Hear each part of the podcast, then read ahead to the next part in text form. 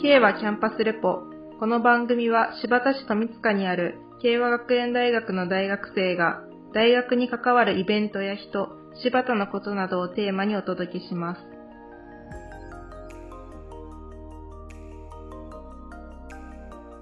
慶和キャンパスレポは実践するリベラルアーツ慶和学園大学の提供でお送りします。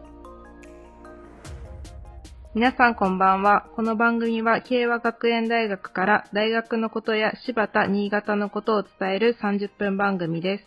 今日の進行は国際文化学科3年の宮地遥と国際文化学科4年の宇方ひなほです。よろしくお願いしおます。願いします。えー今日は新潟の食の、食文化としてよく知られているお麩、麩の話題です。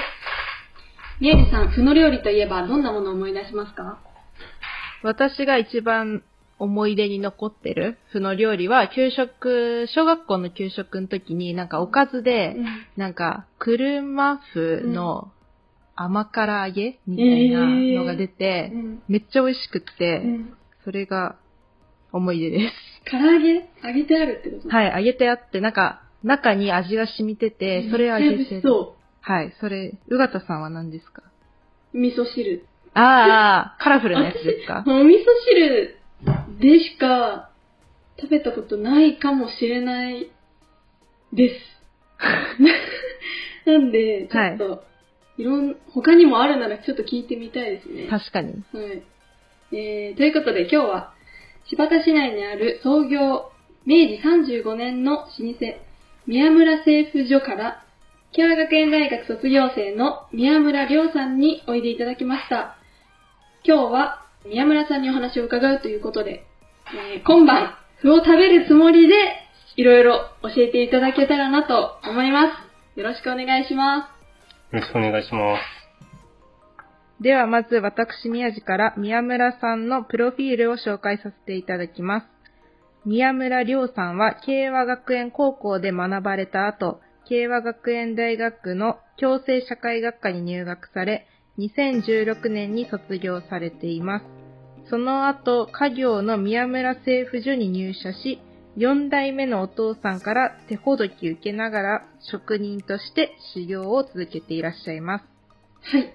えー宮村製布所については、ウェブページで丁寧に歴史が紹介されています。アナウンスナレーション実習という授業で、えー読みの技術も学び、滑舌も非常に良くなったうがたがご紹介します。お願いします。はい。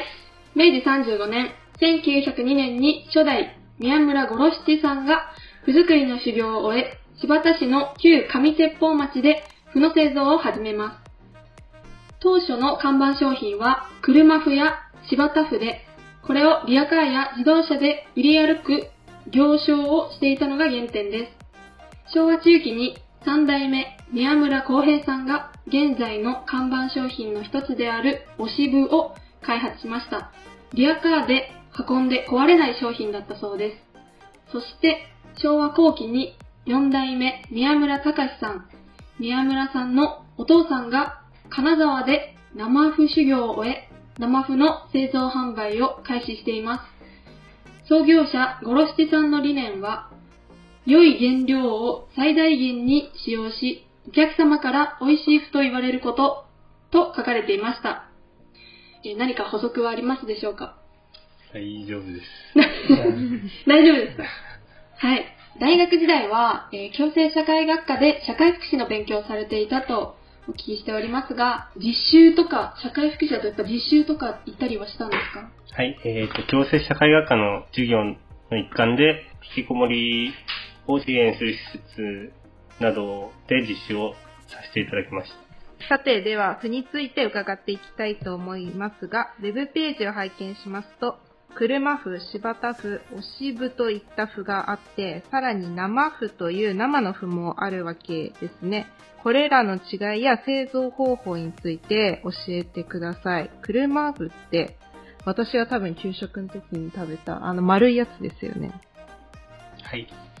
あの、車麩は、あの、車のタイヤみたいな形をしているので、車麩と言うんですけど、あの、棒、棒に、えー生地を巻巻きつけたは焼いてを、3回してるものと4回してるもので2つの商品に分かれています。へー。柴田麩は、はい。まんじゅう型の形をしたお麩になっていて、えっと、水戻しがあまりいらないのが特徴になっています。うん水どういう、水戻しって何ですか？水戻しは、あの、乾物などを水でふやかすあ作業なんですけど、でそれをそのまま、食べれるってことですか？そうです。あの、へー4等分にしてそのままおつゆなどに入れてお使いできます。へー。どういう形なんですか？まんじゅう型なので、あの、まんじゅう麩とは言われてますけど、弊社では柴田麩という名前で販売しています。お渋っていうのはどういうものですか？お渋は、あの、先ほど言った柴田麩のお麩を、あの、熱で圧縮して、押したので、お渋という商品になっています。うんで、形は平たい。はい。へー。柴田麩とお渋は同じような味なんですか？そうですね、あの、お渋の方が、えっと、し原料を多めに使って圧縮しているので、うんあの、しっかりして煮崩れがあまりしないようにはなってます。うんそれぞれのなんか料理の用途とかってやっぱり変わってくるんですか？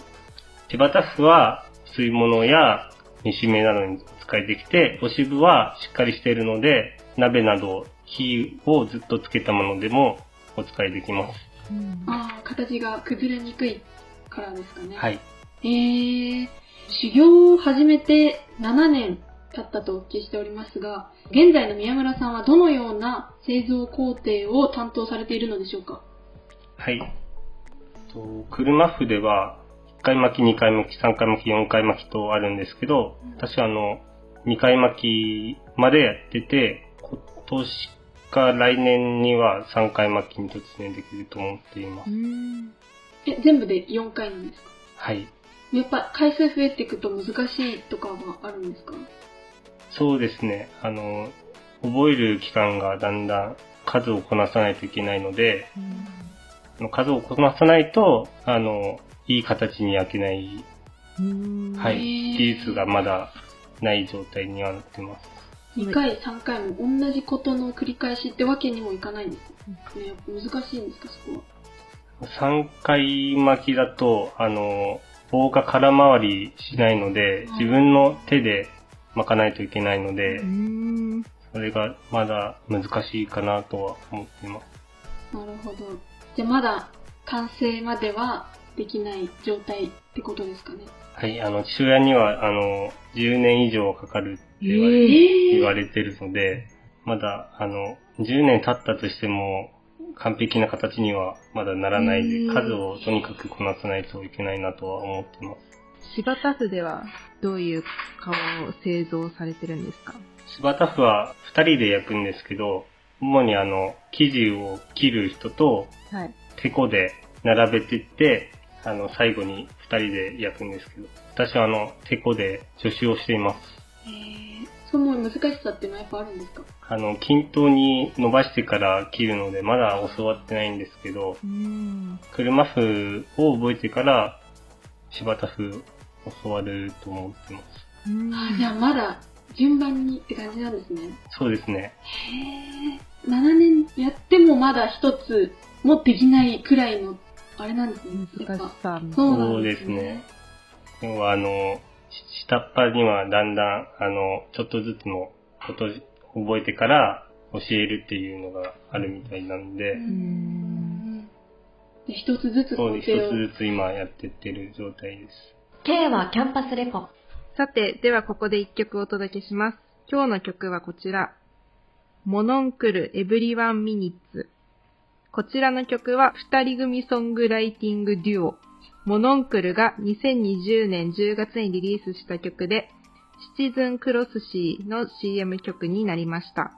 MV には新進気鋭のフォトグラファー、島村吉祥丸が参加しています。それでは聴いてみましょう。モノンクルエブリワンミニッツ。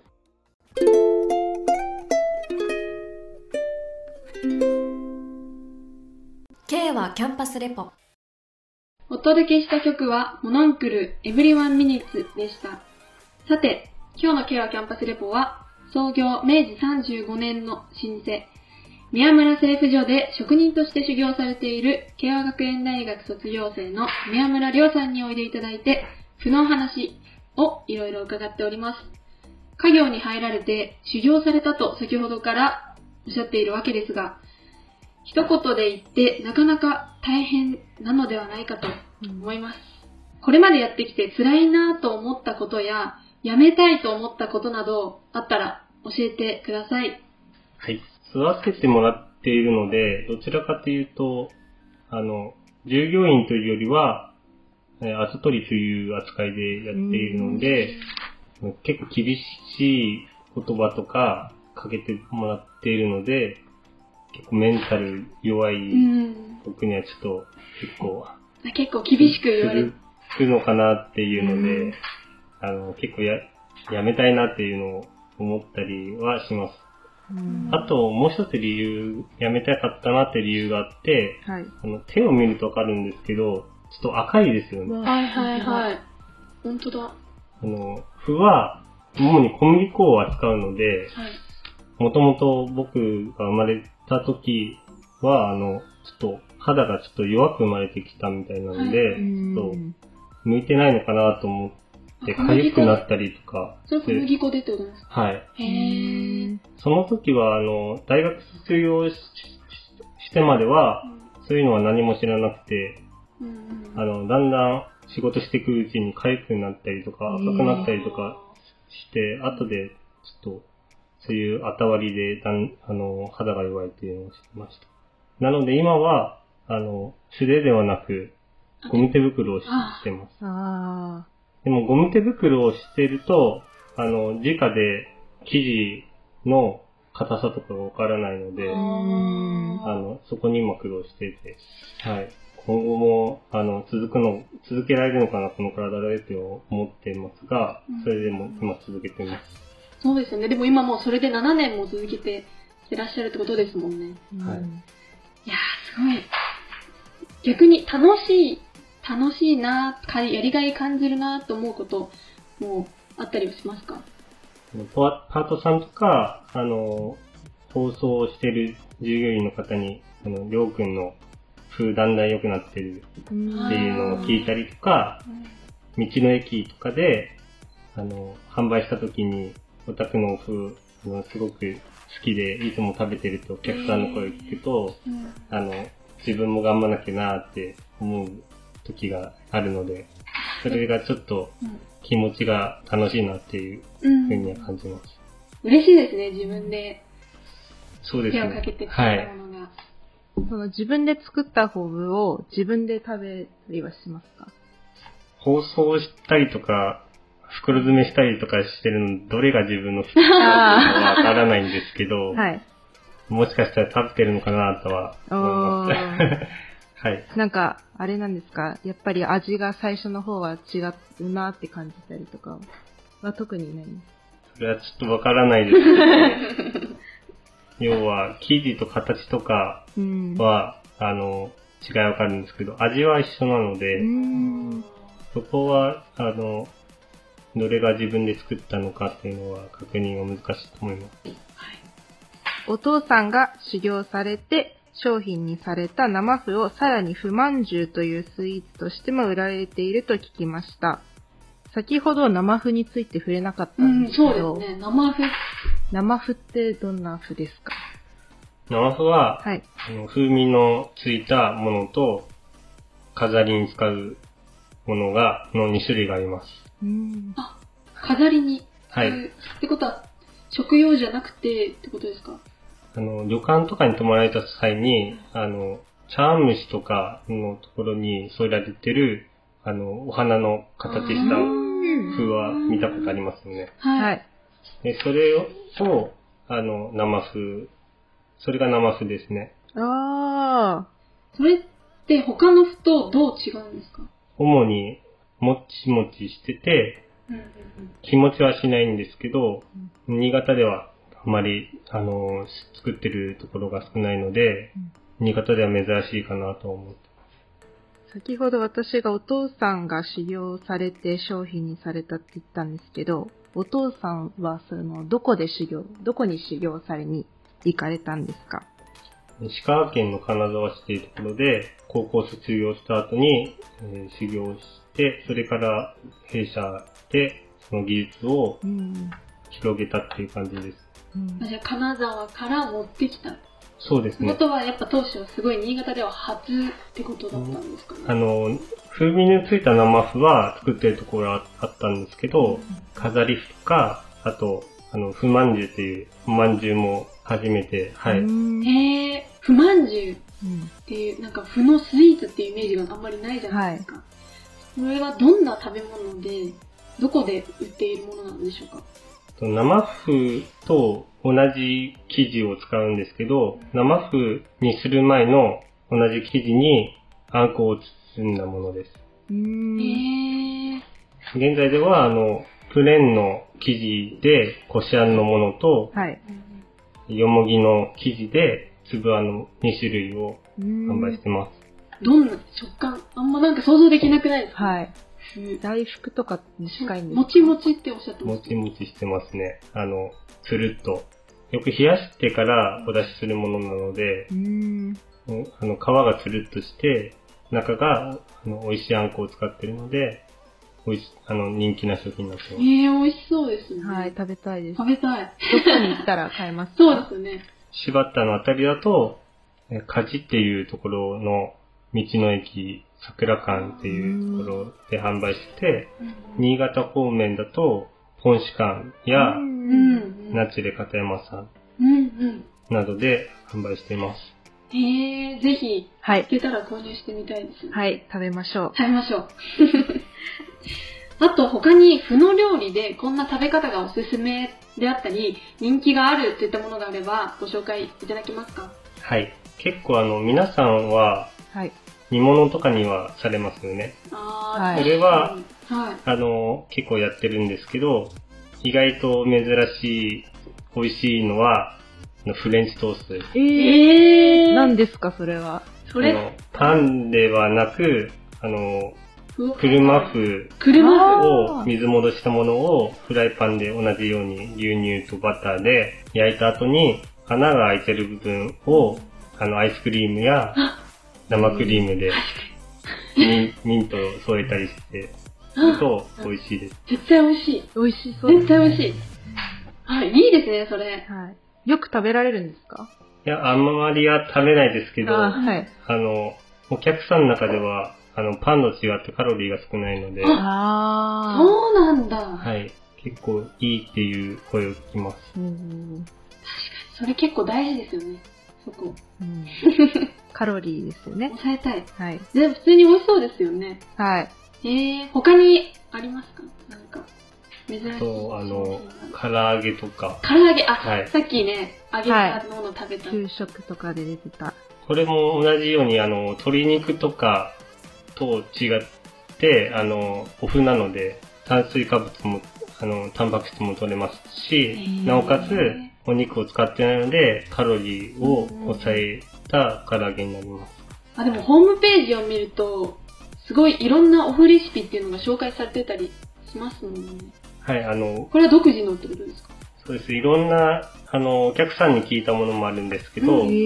あの、若い方って意外と食べる文化がないので、はい。あの、煮物とか以外に、あの、新たにいろいろレシピをして、うん作って、若い方にも食べてもらうっていう風にしています。うん。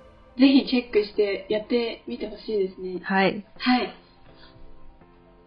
今日の慶和キャンパスレポは、宮村製婦所で職人として修行されている慶和学園大学卒業生の宮村亮さんにおいでいただいて、負の話をいろいろ伺いました。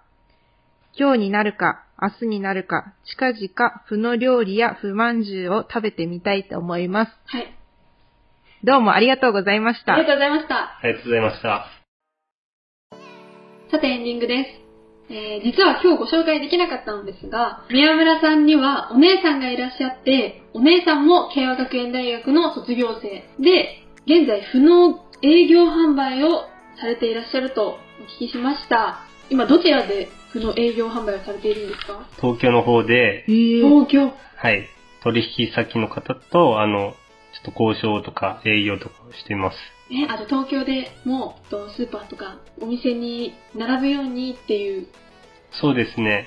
うんあの、新潟では、だけではなく、あの、全国に広げていきたいので、うん姉には、あの、営業とかで広げてもらう仕事をしてもらってます。お姉さん一人で一人でやられてるんであそうですすか？そうですね。あえーー、今どんな現状とかは結構置かれてたりするんですか？東京でも。いや、僕はあんまりわからないんですけど、はい。じゃあ今度お姉さんにそうですね。も出てもらうい出てもらって、そこはまた別の形からおはい話を。今度は営業の方とか、そうですね。お東。聞きしていきたいですね。はい。はい。では、今日の放送はこの辺で。敬和キャンパスレポは Twitter、ノート、Instagram などで番組情報などを発信しています。番組名 K はキャンパスレポで検索してみてください。今日の 敬和キャンパスレポ、これにて終了です。皆さんおやすみなさい。おやすみなさい。K はキャンパスレポは実践するリベラルアーツ、慶和学園大学の提供でお送りしました。